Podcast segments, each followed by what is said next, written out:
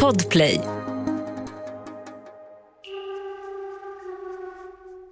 Planlägg er semester i tid. Se till att den blir er till bästa möjliga rekreation samt för dem av er som har tillfälle att företaga resor även en utvidgad kännedom om mitt eget land och folk. Välkomna till krimpoddarnas krimpodds sommarföljetong Överkonstapelns sista fall.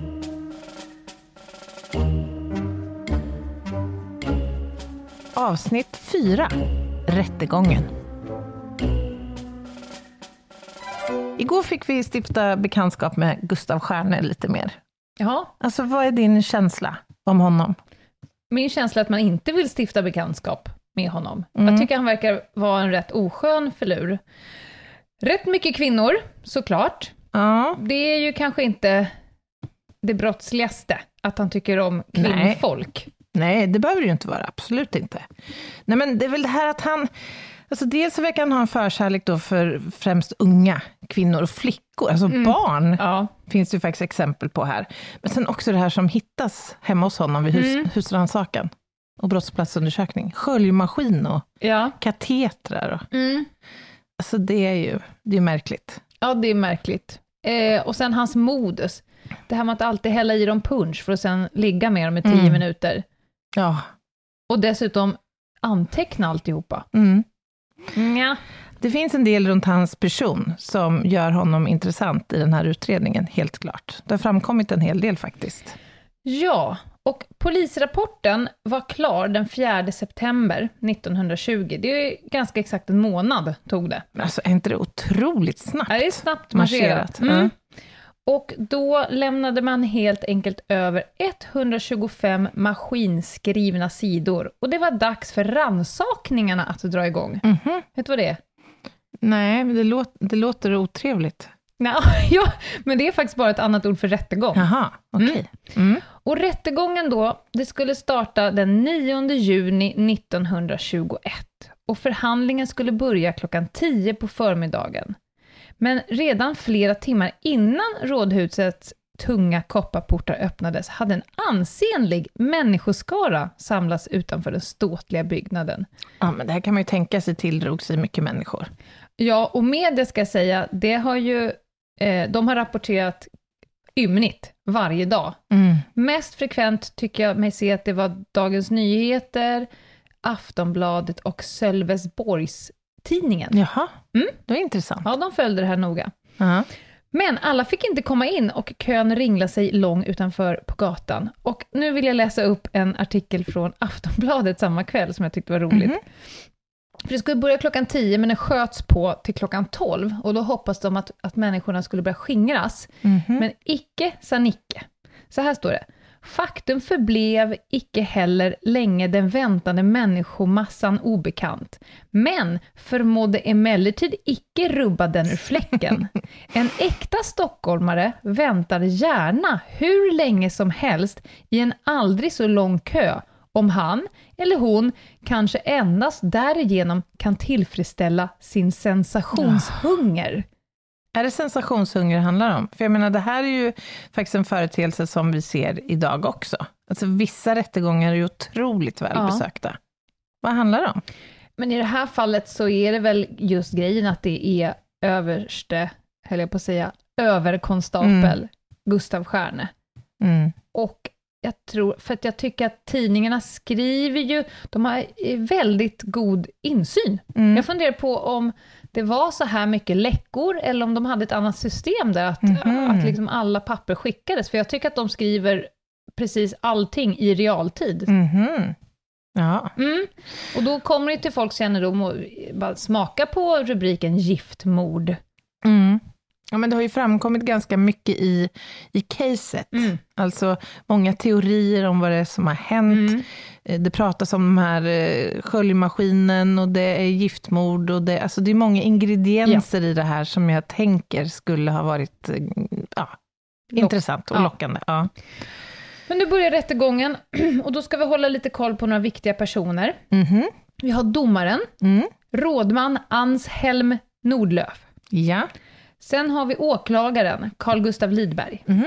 Och sen har vi då Gustav Stjärnes försvarsadvokat Johan Adolf Hultman. Mm.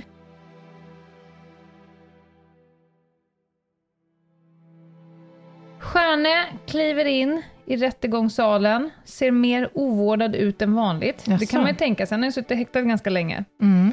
Han hade sin egna mörkblå kostym och till det ett par fångskor. Mhm. Hur såg sådana ut på den tiden? Jag vet inte, nu för tiden är det ju ett par ganska deppiga badtofflor. Ja. ja, precis. Det måste ha varit tofflor även då. Ja, man kan tro det. Mm. Ja. Eh, åklagaren yrkade ju då ganska tidigt på ansvar för mord Mm. och Stjärne förnekade. Och här börjar man sig nu mata igenom bevis och utsagor.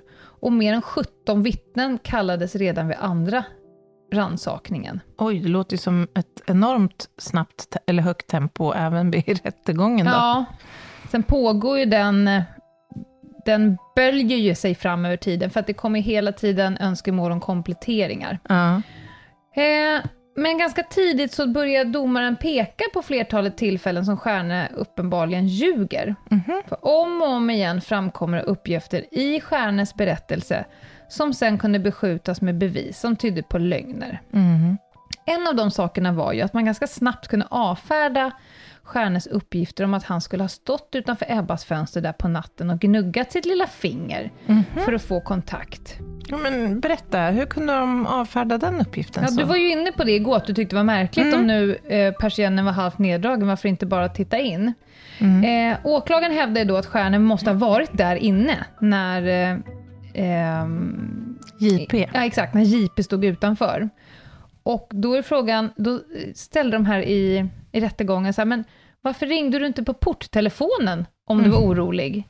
Ja. Nej, jag kommer inte att tänka på det. Är det inte konstigt att en polis som har varit på en plats också flera gånger förut blir så oerhört stressad av att en person kanske mår dåligt, att han glömmer bort att det finns en porttelefon och måste gå en bit bort till en telefonkiosk. Ja, precis. Eller kanske till och med krossa rutan. Exakt. Och då eh, står det här beskrivet i en artikel som jag tyckte var ganska roligt. Eh, de gör sig lite lustiga, upplever jag, Mm. i eh, utfrågningen av Stjärne. Åklagaren anmärkte vidare att Stjärne, enligt egna uppgifter och enligt vad som framkommit under målets handläggning, att han några minuter före och några minuter efter klockan tre skulle ha knackat på fönstret hos Ebbas rum. Sedan Stjärne förklarat sig vidhålla dessa uppgifter, man kollar ju liksom, står du kvar vid den här uh, utsagan? Då gjorde han det. Då kom åklagaren med ett verkligt dråpslag mot den häktade, har de skrivit. Såg Stjärne renhållningskarln som kom ut från huset på Banergatan 2 klockan 3.03? Nej, jag såg ingen människa, svarade Stjärne. Då var Stjärne inne hos Ebba. Renhållningskarl, som sedan tre år tillbaka kände både familjen Bodén och Ebba, kom ut just den tiden. Han såg inte Stjärne och Stjärne såg inte honom. Det finns således inget annat att välja på än att anta att Stjärne varit inne i rummet vid den tiden. Mm. Var persiennen uppdragen eller neddragen vid tillfället, frågade, fortsatte åklagaren. Stjärne förklarade att den måste varit nedfälld, men uppgav på fler frågor att han icke gjort något försök att titta igenom spjälorna. Mhm. Det var egendomligt, föll domaren in, att ni ej försökte titta när ni var så orolig för henne. Ja, jag väntade på att hon skulle visa sig. Hur kunde ni vänta något sådant? Ni trodde ju att hon hade tagit gift eller dylikt. Ni märker tydligen att ni har en lucka där ni kan svänga er och ni ämnar att använda den luckan. Ah, men det är ju elegant här Visst av är det? åklagaren. Verkligen. Ja, det är snyggt. Mycket. Okej, men sen framträdde en, en version av Stjärne. Han sprattlar emot, han förnekar och han bedyrar sin oskuld. Han satt ju häktad ganska länge. Mm. Vet du vad han gjorde under den här tiden han satt häktad? Vad han ägnade liksom sin tid åt? Nej. För nu kunde han ju inte bjuda damerna på punch. Nej, just det. Nej. Han skrev många och långa brev Mhm. till polischefen. Ja, såklart ja. Jag har Mm. suttit och läst de här breven. Mm. De är handskrivna, de är välskrivna och prydliga. Mm. Men satan i gatan, vilket jävla ordbajseri alltså. Mhm. Är det en narcissist det här? Man får lite den känslan som att han är ganska grandios i Ja. sin personlighet. Exakt. Jag får faktiskt ganska kraftiga flashbacks till de gånger jag utrett och hanterat ärendet med klassiska rättshaverister. Mm, just det. I'm on top of things. Mm, Du kommer mm. inte åt mig, lite narcissist, lite grandios, precis som du säger. Till Mm. exempel så har han skrivit så här, du vet Medicinalstyrelsens eh, utlåtande som du gick igenom igår, Mm. han säger så här. Vid bedömandet av nämnda förhållande måste man ta i beaktande att de medicinska myndigheterna, eh, deras uppgifter är grundade på bristfälliga människors bristfälliga uppgift, uppgifter, angivna utan laga ansvar. Han menar helt enkelt att de har inte en jävla aning om vad de håller på med. Mm. På ett lite finare sätt. Så han kan till exempel på tiotalet sidor ägna sig åt olika, att på olika sätt förklara hur han inte skulle kunna ha mördat Ebba. Mhm. Han riktar ljus på andra män, han riktar ljus på hennes mående och på andra omständigheter. Mm. Och det går hela ut på att det vore orimligt att just han, Gustav Stjärne, skulle ha gjort någonting så illa. Och breven blir längre och längre och till slut börjar han också stryka under allting. Mm. Mm. Han liksom börjar skriva på ett annat sätt. Och sen avslutar han ofta breven till Nu överlämnar jag målet till rättens prövning och hemställer om fullt frikännande. Ja, ja. Får jag fråga, du som har läst mycket om eh, den här rättegången, Mm.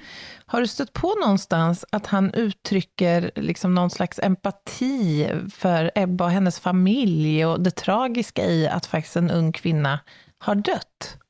Ingenting. För jag känner igen det här beteendet Mm. från andra mordrättegångar. Mm. Nämligen. Och, och då har jag tänkt ibland på det här, okej, man nu sitter och förnekar och ljuger sig igenom hela liksom för, huvudförhandlingen, Mm. så skulle det ju vara förväntat om, om man vore helt oskyldig här, att man också uttrycker sin djupaste sorg för någon som man faktiskt har Exakt. haft en relation till, och om inte annat å hennes familjs vägnar. Mm. Ja, han ger ju inget vidare uttryck för någon saknad Nej. eller, eller empati för någon annans skull. Det enda gången han uttrycker någon form av värme eller oro för Ebba, Mm. det är ju för att rentvå sig själv den natten. Det det. är det han bygger upp sin, eh, sitt scenario på, Mm. att varför han var där. Det var ju för att han var så oerhört eh, orolig för Ebbas Mm. välmående. Mm. Men det är också enda, sätt, enda stället jag kan se det på, att Mm. han har någon sån känsla. Ja, intressant. Sen är han också rätt så kylig, han är ju slug. Ja. Han säger så här, han påpekar helt enkelt kallt för rätten, att jag tycker inte att det verkar som att ni har kunnat fastställa någon dödsorsak. Mm. Och om man inte vet hur Ebba har dött, då tror jag inte att ni kommer att kunna eh, döma mig för mord. För om man inte vet hur någon har dött, hur kan Nej. det då finnas en gärningsperson till mord? Här har han ju något. ja, det har han ju verkligen. Det har han ju. vad, vad, vad tänker vi kring det? Nej, men alltså, i sak har han ju helt, helt rätt. Ja. Alltså, det är ju fortfarande inte här klarlagt då, om, alltså med, med visshet, Nej. att hon faktiskt har bragts om livet till följd av annans hand och verkan. Mm. Det kan, det kan ju faktiskt vara så att det här har skett av andra skäl. Mm. Och ja, om man inte kan visa att någon uppsåtligen har bragt någon om livet, då kan man ju rimligen inte heller döma någon Nej. för mord. Jag var tvungen att nysta i det här. Jag vet ju att vår brottsbalk kom 1965, men det här var ju innan. Mm. Så att jag var lite nyfiken på hur det såg ut med eh, strafflagen Mm. kring mord. 1864, då antog man den strafflagen som fanns vid den här tidpunkten, för den gällde hela vägen till 1965. Ja. Och den hade stora influenser från den franska strafflagen, Mhm. Code Penal. ja. Och den gjordes eh, 1810. Hmm.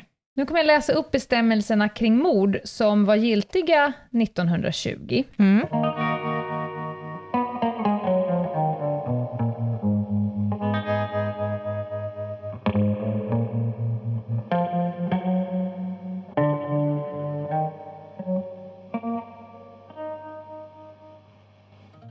Den som i uppsåt att döda med berått mod beröfar någon livet Mm. skall för mord mista liv sitt Mm. Mhm. eller dömas till straffarbete på livstid.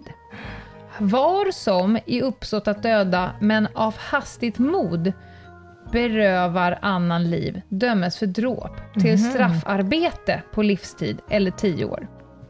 Var gärningsmannen utan egen skuld genom svår förolämpning eller synnerlig misshandel av den dräpne till vrede retad?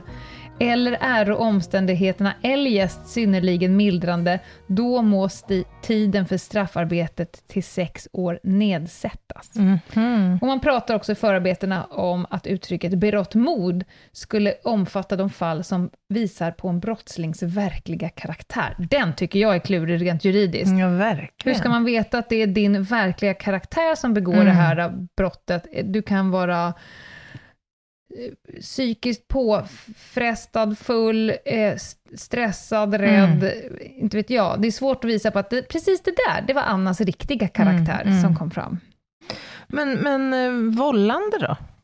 Alltså... Ja, det fanns en variation av vållande också, men det var de inte uppe och laborerade Nej. om här. Okay. Men det var av största vikt att komma fram till dödsorsaken. Mm. Och det har ju du sett, att man har lagt rätt mycket Ja, men verkligen. Det har ju varit en fråga som har varit återkommande under hela den här utredningen. Mm. Och vi kommer komma in på det alldeles strax här, men ä- även under förhandlingen här, eh, så blir den frågan aktualiserad. Mm. Och där försvaret kommer med ett antal invändningar eh, mm. och frågor kring obduktionen och det utlåtande som har avgivits. Mm. Ja, men samtidigt då så fastställde man ju ändå att den enda personen som varit tillsammans med Ebba under de timmar hon har fått sina fatala skador, även om man inte nu vet hur de mm. direkt har uppkommit. Mm. Men det var faktiskt Gustav Stjärne. Mm. Så han gör då vissa medgivanden. Han var inne hos Ebba vid det tillfället som man väl hade, hade utrett sig fram till. Mm. Och det är en klassiker, att hålla på att ändra sin story längs med vägen som bevisen ja, läggs fram. Just det. Framförallt i en rättegång. Mm. Och anpassa sig. Anpassa sig. Ja, efter det. Men alltså, även då i sånt här fall, om man nu inte har kunnat säga med bestämdhet hur man, en person har avlidit, och det ändå finns ett antal indicier, mm. det vill säga man har uteslutit andra personer som kan ha varit närvarande. Det finns vittnesiakttagelser här som bestämmer en tidpunkt för den här persiennens ja, vara eller icke vara, mm. så att säga. Och Gustav Stjärnes liksom, förehavanden den här kvällen. Kan man ändå tänka sig, för det känner vi ju igen från modern tid. Ja, har du något exempel? Faktiskt. Ja, jag har exempel, mm. men jag vill inte prata om Nej. det här. Nej. Men det finns ju sådana exempel trots allt. Exakt, där eh, runt omkring bevisningen och indiciekedjan blir så stark. Mm så att det väger över. Men det måste ju ha varit åklagarens linje här då? Mm, absolut, för de jobbar på. Mm. Eh, vi kan läsa i ett PM där Stjärne då ändrar sin story. Han säger så här. Mitt påstående om att jag ej varit inne i Ebbas rum natten den 4 till 5 augusti var ej med sanningen överensstämmande. Mm. Nu berättar han då att Stjärne istället att Ebba hade ropat in honom där när han stod utanför porten. Ni kommer ihåg han hade kört hem henne från Djurgårdsbrunns mm, värdshus när hon mm. var full. Eh, han hade då gått in direkt och funnit eh, Ebba avklädd i sängen. Han ville att hon skulle sova kvar, men det kunde han inte, för han ville hem till sina döttrar. Mm. Han erbjöd sig då att stanna en liten stund bara, men då mm. sa hon att nej, då får du gå. Då kanske David vill komma och sova med mig istället. Jag känner spontant att den föll nog inte så jättebra in hos Stjärne. Nej, nej, det kan man tänka sig. Och Stjärne ska då ha lämnat vid midnatt efter att ha gett henne en kopp med vatten. Mm. Nu kommer någonting som jag tycker är extra intressant. På frågan varför han först nekat kommer förklaringen. Mm. Ebba hade vid något tillfälle fått arseniksyrepulver från Gustavs klubblokal. Vad är det, Anna? Ja, det är ett gift helt enkelt. Och jag vet att man använde arsenik för fosterfördrivning bland annat. Just på den här tiden. Och det här hade han ju då i samma lokal där han hade den här sköljpumpanordningen. Mm. Just det. Okej, okay, och det hade hon fått med sig från den här klubblokalen vid något tillfälle. Och han tänkte då att om hon kanske har sköljt ner det här pulvret med koppen vatten som han gav till henne vid sängen innan han gick, mm. Om hon då skulle ha dött av den förgiftningen så skulle han bli misstänkt och det var därför han ljög. Mm. Men nu när utredningen visar att hon ej har förgiftats, då, kun, då hade han ju inte med hennes död att göra överhuvudtaget och då vågade han säga mm. att han hade varit där. Mm. Han erkänner också i samma förhör att han idgat samlag med Ebba många gång och att han troligen även är fader till barnet mm. som låg i hennes mage. Mm. Ja, helt plötsligt, så, om man läser nyheterna här, då smäller det upp rubriker som säger lustmord. Mm Nu är det lyckta dörrar. Mm. Och då har det hänt lite grejer. Är det för att de ska nu förhöra de här andra kvinnorna, eller? Exakt. Nu börjar det så kallade karaktärsvittnen dyka upp. Sådana som inte alls har med den här situationen att göra, men som ska försöka bringa lite klarhet i vad Stjärne är för person mm. egentligen. Om han skulle kunna ha gjort det här som nu eh, mm. åklagaren försöker påvisa. Ett förhör med Anna Maria Nilsson. Hon träffade Stjärnen 1914 och de sällskapade fram till 1917. De hade samlag under denna period tre till fyra gånger i veckan, antingen på hotell eller i fröken Nilssons bostad. Mm. Stjärne kom ofta på nätterna och alltid drucken, som hon sa. Mm. Här nu då. Han brukar suga henne hårt runt om på kroppen, på armarna, på benen och på halsen var på stora röda fläckar uppstod. Mm. Han sög och bet i henne så fort han kom åt och det gjorde ont. Hon, han ville ofta att medan han bet och sög på henne så skulle hon hålla i hans manslem. Mm. Och efter dessa förberedelser, som han kallar det, så eh, var det könsumgänge på ett naturligt sätt. Mm. Och för detta gav han henne olika penningbelopp varje gång, mellan 50 och 100 kronor per gång. Mm. Sen kommer kallskänkan Jenny Jonsson in och berättar i sitt förhör att hon lärde känna Gustav 1915. Det är samma period alltså. Mm. Och de hade samlag två gånger i veckan. Och hon säger samma sak, han brukar suga henne på båda sidor av halsen och på hennes kön, han var alltid hårdhänt. Mm. Även under samlaget bet han i henne och hon fick alltid påminna honom om att inte bita för hårt. Mm. Han tjatade om att få föra in sin manslem i hennes mun, vilket hon vägrade. Dels med hänsyn till lemmens storlek och för sin stora rädsla för kvävning. Mm.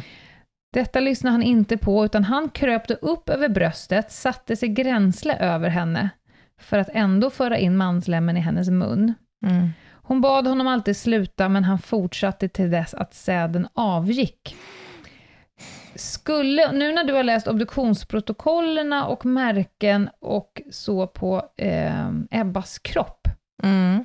går det att säga någonting när du vet hur han kan beter sig. Beter... Ja, men alltså, de här två kvinnornas vittnesmål är ju väldigt intressanta. Dels eftersom de är ju väldigt överensstämmande i beskrivningen kring hans eh, med sexuella modus, modus ja. och motivation mm. och beteende. Mm. Nu, man kan ju inte utesluta att de här kvinnorna har pratat med varandra innan rättegången och allt det där. Nej. Men det finns ju trots allt ganska många detaljer i det här som på något sätt ger känslan eller bilden av att det är så här han brukar liksom bete mm. sig när han eh, ja, ligger med de här kvinnorna, mm. helt enkelt. Eh, på Ebbas kropp så fanns ju eh, blödningar, underhudsblödningar på halsen. Och det fanns ju, ett observandum var ju att de här blödningarna satt eh, nedanför struphuvudet och ner på övre delen av bröstet och på nedre delen av halsen. Mm. Och det var ju en fundering då, hur de här blödningarna kan uppstå så långt ner, om hon nu skulle ha kvävts genom ett våld över halsen. Mm. Eh, men det jag tänker är ju, om, om det här nu ligger för honom att, så att säga, tvinga sig in i munnen med mm. sin manslem då, på sitt offer, och gör det genom att sätta sig över offret, så skulle man ju kunna tänka sig att bröstkorgen komprimeras av ja. den tyngd som blir, och att det blir svårt att andas. Om man dessutom har någonting i munnen mm. som gör att man får svårt att få ner luft, så skulle det absolut kunna vara en intressant hypotes för ja. den rättsläkare att, att pröva. Mm. Verkligen. Men det jag också tänker är ju, jag känner igen det här med eh, förövare som biter och suger från våldtäktsfall. Ja. Eh, och jag vet att jag hade en intressant diskussion en gång med en beteendevetare om det där. Eh, och de här som biter sina offer, att det ofta står för, i själva verket, ett nafsande, eller ett, en vilja att suga, helt enkelt. Att det här skulle på något sätt vara en del av den här liksom, upphetsningen, alltså mm -hmm. att mhm. man blir så motiverad, så att man, liksom, man vill nog egentligen kyssa, men man, man är så våldsam i sina mm. liksom, handlingar, så att det blir istället mer av ett bitande beteende, mm och ett mhm. sugande beteende. Ja, och han verkar vara hyfsat gränslös. Eh, och för att kallskänkan här, Jenny, hon sa att hon fick tvinga honom att variera sugställena för att märkena på hennes kropp inte skulle bli för synliga. Mm. En gång sög han så länge på hennes kön att det fick skador och eh, det började blöda helt enkelt och rinna ut blod på lakanet av att han sög så hårt. Mm. Jag tänker på blodet på Mm. Ebbas lakan, men hon hade väl inga skador i underlivet? Nej, hon hade en diskret skada eh, i slemhinnan, Ja. eventuellt, man var ju inte Ja. säkra. Men det jag reagerar på här är ju också att det här beskrivs ju då av två kvinnor. Mm. Vi har ju också stiftat bekantskap med minst två andra kvinnor under utredningen, som också har utsatts för eh, stjärna här under den här tidsperioden. Mm. En tidsperiod då han också faktiskt har varit gift Mm. och ett, haft ett yrke. Mm. Alltså, Ja, det, ja, det är rätt mycket, det kräver ju en del. Jag förstår nu kanske varför han behöver hålla anteckning över 43 Mm. kvinnor, om han ska få det att gå ihop i slutändan. ja, precis. Den här kvinnan, hon flyttade i alla fall för att till slut bli av med honom. Eh, och, och hon fick varken betalning eller present. Nej. Gustav, när, när de här kvinnorna har eh, vittnat, Mm. då säger Gustav, han tittar på domaren och säger vädjande, Mhm. jag har aldrig gjort någon illa. Du ska höra domarens svar. Mhm. Det beror på vad man tolkar som illa. Du verkar ha en underlig uppfattning om vad som är illa Mm. och inte. Och kanske kan man skönja här en brist på empati hos honom. Och insikt. Ja. Poddtips från Podplay. I podden Något Kaiko garanterar östgötarna Brutti och jag, Davva, dig en stor dos skratt. Där följer jag pladask för köttätandet igen. Man är lite som en jävla vampyr. Man har fått lite blodsmak och då måste man ha mer. Udda spaningar, fängslande anekdoter och en och annan arg rant. Jag måste ha mitt kaffe på morgonen för annars är jag ingen trevlig människa. Då är du ingen trevlig människa, punkt. Något Kaiko, hör du på Podplay. Därför är gardinerna. Vi har ju en åsikt nu här, men Mm. jag antar att man gjorde någon form av sinnesundersökning för att få reda på om han är eh, bara pervers eller om han också är farlig. ja, men precis. Det blev ju aktualiserat här såklart under rättegången. Och den här sinnesundersökningen då, den syftade till att försöka liksom utröna om Stjärnes könsdrift var avvikande eller inte, alltså om den var abnorm. Eh, Och om den vore abnorm, om den straffrättsligt sett skulle kunna jämställas då med sinnessjukdom. Och det är ju samma sak i nutid. Mm. Det är ju, ibland kan jag läsa i tidningen att det är ju såklart att människan är sjuk i huvudet. En människa som gör sådär, Ja. han är ju både galen, sjuk i huvudet och ett riktigt psykfall. Men det man kollar på här, det är om man liksom juridiskt kan klassas som icke vid sina sinnesfulla bruk. Det är en, Mm. Ja, det är en annan gräns. Och om man då ska få avtjäna ett straff, om det nu är så att man döms vid en vårdanstalt, Exakt. eller om man ska dömas till fängelse. Och när man gör en sån här sinnesundersökning, eh, då som nu, så börjar man ju med att försöka kartlägga den här personens eh, liv och eh, ja, verk, eller vad man nu ska säga. Ehm, och man kunde ju då först eh, konstatera att han var inte straffad för brott tidigare, men han hade ju då eh, undergått sådana här disciplinbestraffningar som vi pratade om i tidigare avsnitt. Han var vid tidpunkten för brottet gift och hade i sitt äktenskap tre döttrar. Han hade varit bekant med Ebba Hellgren i ett, halv, ett halvår när hon Mm. dog. Så det är en tämligen kort tidsrymd ändå innan här. Och det hade framkommit då när den här eh, psykiatrikern gjorde den här undersökningen att han hade farit med osanning fram och tillbaka under utredningen och han hade ändrat sin historia allt eftersom bevis hade då presenterats honom. Ja, men de, de gör ju så. Jag ska säga att det är ju faktiskt smart. För att om Mm. de, en misstänkt person, om vi nu har som tes att han är skyldig, Mm. tjänar ju ingenting på att berätta som det är. Nej. Utan jag håller på allt göttigheter och Mm. väntar på att se vad ni kommer att kunna beskjuta mig med för bevisning. Mm. Och när ni har gjort det, då kan jag välja två spår. Antingen medge, Mm. eller så kan jag ändra min story så att den passar in, men jag fortfarande tar bort själva gärningen ur det hela. Mm. Det är ju ett jättevanligt scenario, även i rättegångarna i nutid. Men är det en strategi som brukar vara framgångsrik då? Ja, men det kan den ju vara. För att då kan, du kan ju till slut bli friad, och då kan ju du sitta och veta Mm. mer. Mm. Men det är ju Vissa bevis hittar man inte, om man jämför med spaning. Mm. De säger ju aldrig någonting, men när vi då visar på film, på film, på film. Det här Just är du, det. det. här är du, det här är du. Och då kommer ja, det är jag, det är jag, mm. det är jag. Mm. Sen kan det ju vara eh, flera situationer som de också gjort, där vi inte har varit med, inte sett, mm. inte spanat. De kommer de ju inte berätta om. Så de berättar Såklart. ju bara om det som... Och som det finns. är ju det som är räv och rackarspel. Mm. Vad vet ni? Mm. Det vill de ju väldigt gärna veta. Mm, det kan man och då förstå. är det ju också en strategi från polisen att lägga fram de bevisen i rätt ordning.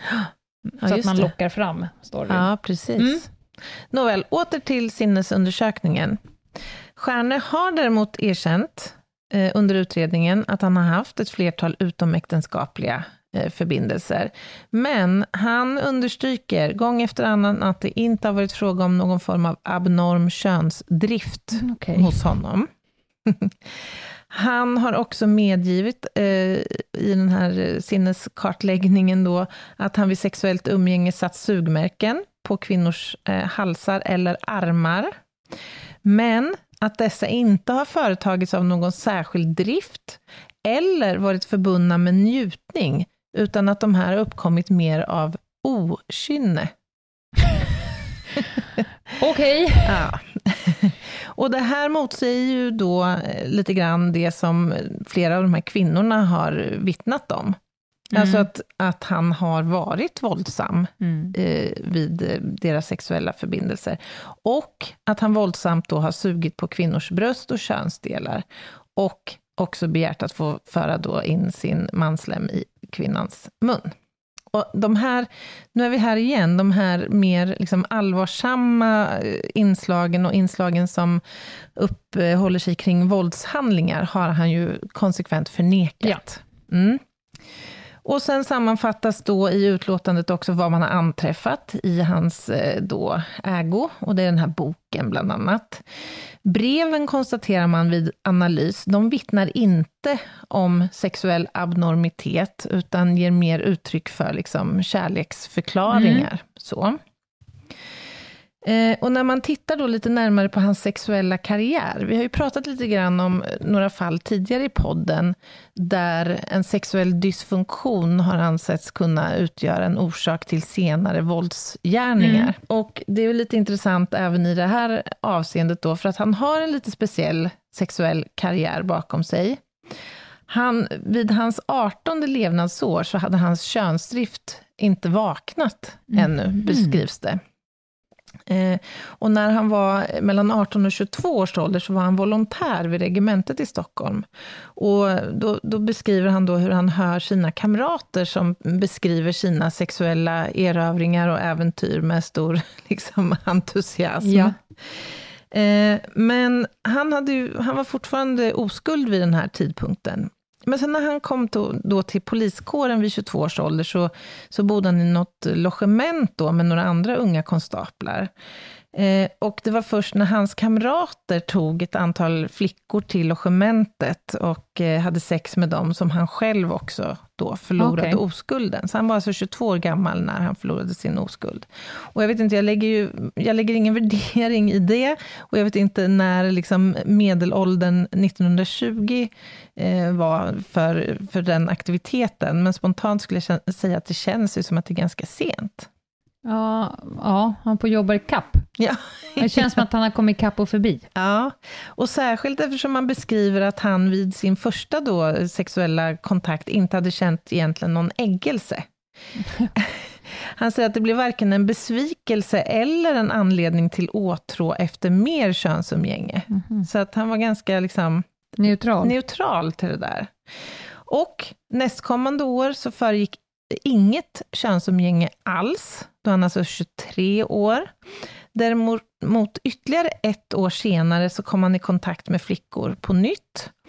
Eh, och den här gången så, så handlar det om att han, var, han tjänstgjorde som nattvakt i ett hus där två flickor bodde. Och citat, båda flickorna blev förälskade i honom. Mm -hmm. Och han skulle senare då ha samlag med en av de här flickorna eh, strax innan han sen träffade sin hustru. Så att hans sexuella erfarenhet var ju inte egentligen jättestor då, Nej. innan han träffade sin hustru. Och på frågor då om hans hustru och hans eh, eh, samliv så beskriver han att det var normalt. Samlag har förekommit endast en eller annan gång i månaden då ej särskilda förhållanden lagt hinder i vägen, mm -hmm. säger han. Han säger också att han aldrig har varit pockande, Ehm, men uppger också att eftersom sädesuttömningen brukade komma i ett tidigt skede av samlaget, så hade han också blivit försiktig, så att hustrun skulle få största möjliga njutning. Nåväl, hustrun börjar misstänka honom för otrohet eh, cirka åtta år in i äktenskapet, framkommer av utredningen då. Stjärne själv medge, eller medgav att det inte var förrän tolv år in i äktenskapet. Eh, och att han då ett, hade etablerat sexuella relationer med två andra kvinnor. Här använder han sitt eh, jobb som invändning till att det har blivit så här. Att tjänsten har bidragit till detta beteende. Återigen någon slags förmildrande då, ett försök ändå att lägga fram någon slags förmildrande omständighet. Eh, men han var samtidigt väldigt tydlig med att den här typen av utomäktenskapliga umgängen var, inte varade särskilt ofta. Cirka en till två gånger per år säger han. Ja, det stämmer inte riktigt om vi bara plussar ihop eh, Jenny och Maria här. Då är vi i alla fall uppe i en fem gånger i veckan. Ja, mm. precis. Nej, men så det här avviker då från mm. vad de här kvinnorna beskriver. Och på den här punkten om han har varit våldsam då i de här sexuella kontakterna, så avviker det också. För han säger då att han aldrig har känt någon som helst åtrå att tillfoga kvinnor smärta eller obehag, utan tvärtom beskriver sig som normal och med en stor önskan om att ge kvinnorna han har varit med då eh, en allra största njutning. Och han avvisar det här med att han skulle ha eh, på något sätt eh, brukat våld under de här sexuella könsumgängena.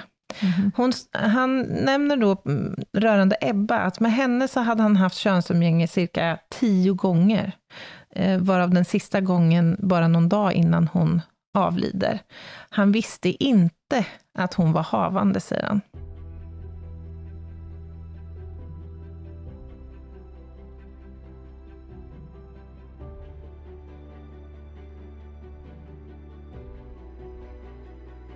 Okej. Okay. Tankar? Reflektioner? Att han snackar skit. Ja.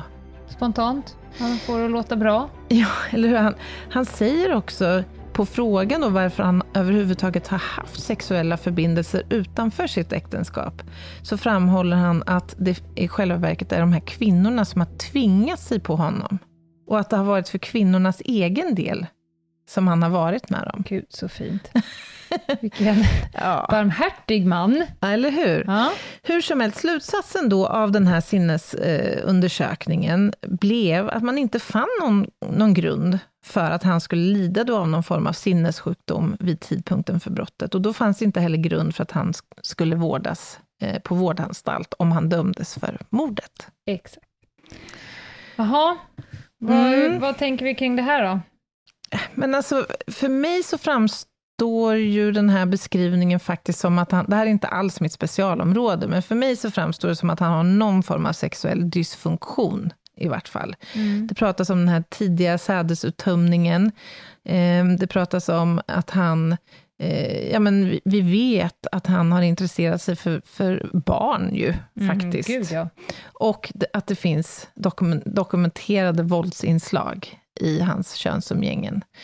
Men vi vet också att, att socialt avvikande beteendemönster inte egentligen behöver handla om en psykisk störning i ordets rätta bemärkelse. Alltså att man inte behöver diagnostiseras Exakt. med en parafili eller någon form av ja, störning, helt enkelt. Jag drar paralleller till vissa som jag har spanat på. Mm. Grova narkotikabrott eller vapenbrott, eller, eller andra grova brott som det också visar sig under spaningen och telefonavlyssningen att de är sexmissbrukare. Mm. Om man nu får klumpa ihop till det. Just det. Allt, en, två, tre, fyra gånger om dagen mm -hmm. så ska det in på olika ställen eller att de utnyttjar Jaha. den och samma person. Och ändå lyckas hålla ihop mm. relation och jobbet, om man nu får kalla ett kriminellt leverne för mm. jobb. Ja. Att det också verkar, när man sen förhör om att det verkar rätt besvärande, även det. Ja, att behöva ha det här konstanta. Ja. Mm. Ja, men du, eh, åter till rättegången. Vad händer där nu då? Ja, advokat Hultman, han jobbar hårt här nu. Han slår ner på bevis för bevis. Och då får ju också Stjärne och Hultman några frågor på, har ni några egna teorier då, om hur Ebba skulle kunna ha dött? Mm. Det är rätt intressant, Mm. för ni är rätt så bestämda med att det inte är Stjärne. Mm. Och då ska du få en teori här nu, så ska vi se om du som kriminaltekniker tycker att det är en, liksom en rimlig teori. Mhm. Mm. Då säger Stjärne så här, att Ebba hade nog förmodligen på grund av eh, fylleriet, hon var ju rätt full där på kvällen, Mm. fått uppkastning när hon kom hem, alltså att hon började kräkas. Mhm. Och i med detta så skulle hon då eventuellt skulle kunna ha fått panik och Mhm. fört sina egna händer upp och kramat åt runt sin hals för att sluta eh, kasta upp. Mhm. Är Mm. det rimligt att märkena kring Ebbas kropp eller Ebbas hals har tillkommit för att hon själv försöker liksom sluta kräkas? Alltså jag tänker så här, ja, alltså på frågan om det är möjligt att tillfoga sig blånader runt halsen på det sättet, så skulle jag definitivt säga ja, Mm. det är möjligt. Men det verkar inte troligt, för vad händer då? Då stryper hon ju åt möjligheten att få luft Mm. ännu Ja. mer, tänker jag. Det, det är nummer ett. Nummer två är att det finns ju inga tecken från obduktionen på att det faktiskt fanns maginnehåll i mun, munhålan eller i eh, matstrupen Mm. heller. Så det att- har ju Stjärne svar på. Mhm. Han menar ju på att, eh, inte just att det inte finns i magen, men att det inte fanns, för de, sa, de har intervjuat eller förhört Bodén och sagt att såg Mm. du några uppkastningsrester i rummet? Ja, just det. Och sa nej, och då svarar ju Stjärna att nej, men om hon stryper åt oss så åker de ju neråt igen. Men han tänker ju inte då på att man obducerar så kommer man ju obducera även maginnehållet. Precis. Men de pratar ju också om resten av blånaderna och då har ju Stjärna en teori om att resten av blånaderna på hennes kropp kan ha uppkommit när han utförde den konstgjorda andningen och liksom vevade hennes armar upp och ner. Mm. För då pressade han sina armbågar mot sidorna och att händerna har slagit emot axlarna. Han försöker ju helt enkelt Mm. hitta rimliga förklaringar till de här skadorna utan att förklara hur de egentligen kom dit.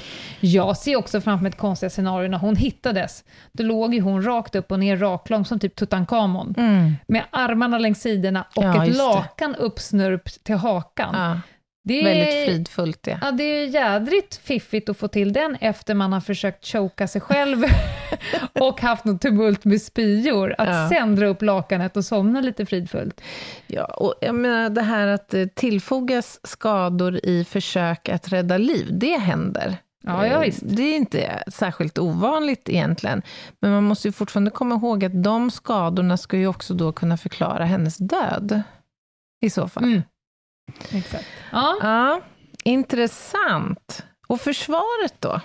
De är ju på hugget här, alltså advokaten. Mm. Han, har alltså, han inkom ju här med ett omfattande dokument där han är väldigt starkt kritisk till åklagarens gärningsbeskrivning eh, och där han liksom penetrerar egentligen allt som har framkommit i utredningen och som läggs fram nu som bevis mot Stjärne och där han liksom förväntar sig svar på Mm. alla sina eh, frågor, helt enkelt.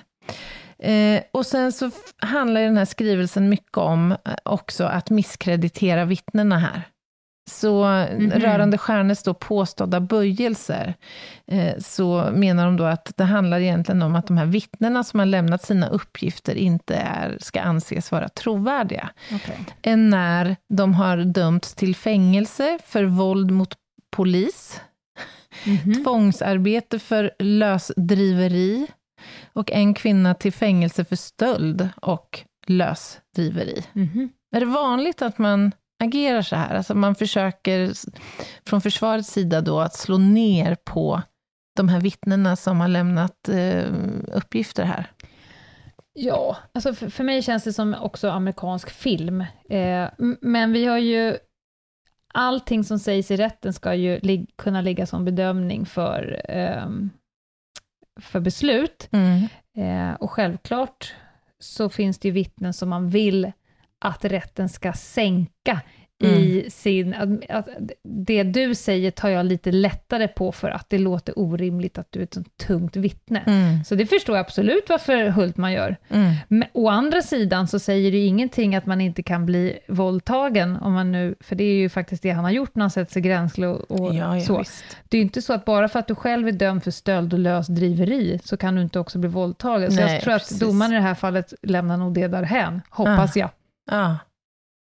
Ja, hur som helst, i den här långa skrivelsen också så beskrivs ju då förklaringen till varför Stjärna har ljugit under Mhm. utredningen. Det var ju det du var inne på eh, tidigare. Eh, och det handlar helt enkelt om att han inte fann någon annan utväg då än att ljuga för att ej bliva straffad för det begångna brottet. Eh, Alltså för, för att han har liksom snurrat in sig så mycket i det här eh, scenariot då som han påstår om det här gi- giftet som hon skulle kunna ha fått, fått i sig. Och han vill inte placera sig på platsen helt enkelt. Nej. Men sen så hävdar han då att när väl obduktionen hade genomförts och en annan dödsorsak hade konstaterats, Ja, det vill säga det här med kvävningen, då försvann Stjärnes eh, fruktan och han började då berätta, Mm. menar försvarsadvokaten, om vad som hade hänt. Ja, vad, vad, vad ska man säga mer om den här rättegången? Alltså, Men det som ehm, jag tycker är lite roligt, att det verkade ha funnits en ordentlig beef mellan Nordlöf och advokat Hultman. Nordlöf var ju domaren. mm, Och flertalet gånger har domaren åthutat Hultman i lokalen, mhm, mhm. som om han vore själv delaktig i mordet. Ja. Och till det svarar Hultman så här, jag hittade en artikel som jag tyckte var så rolig. Eh, det förefaller, framhöll Hultman, som om rådman Nordlöf alldeles skulle missförstå försvarsadvokatens ställning i ett brottmål.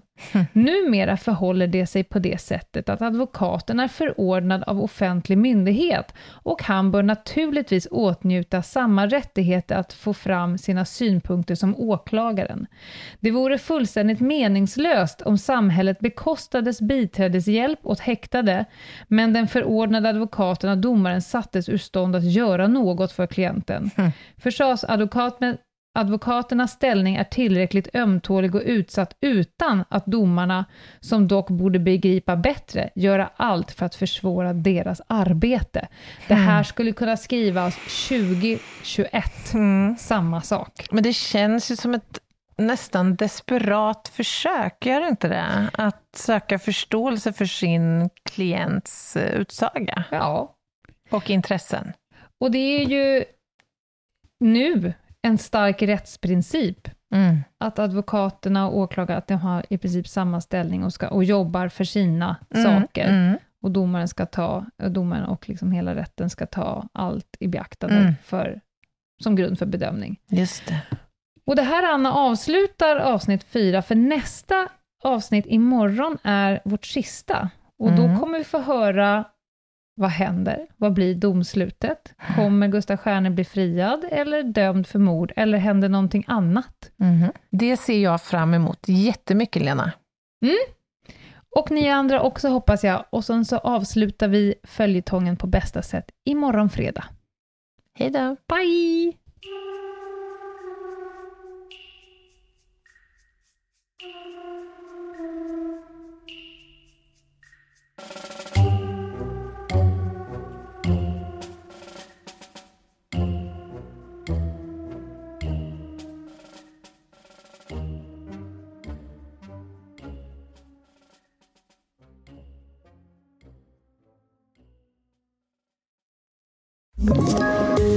Poddtips från Podplay.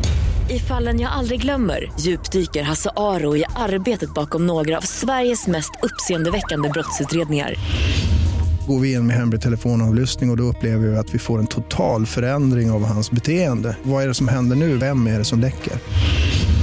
Och så säger han att jag är kriminell, jag har varit kriminell i hela mitt liv men att mörda ett barn, där går min gräns.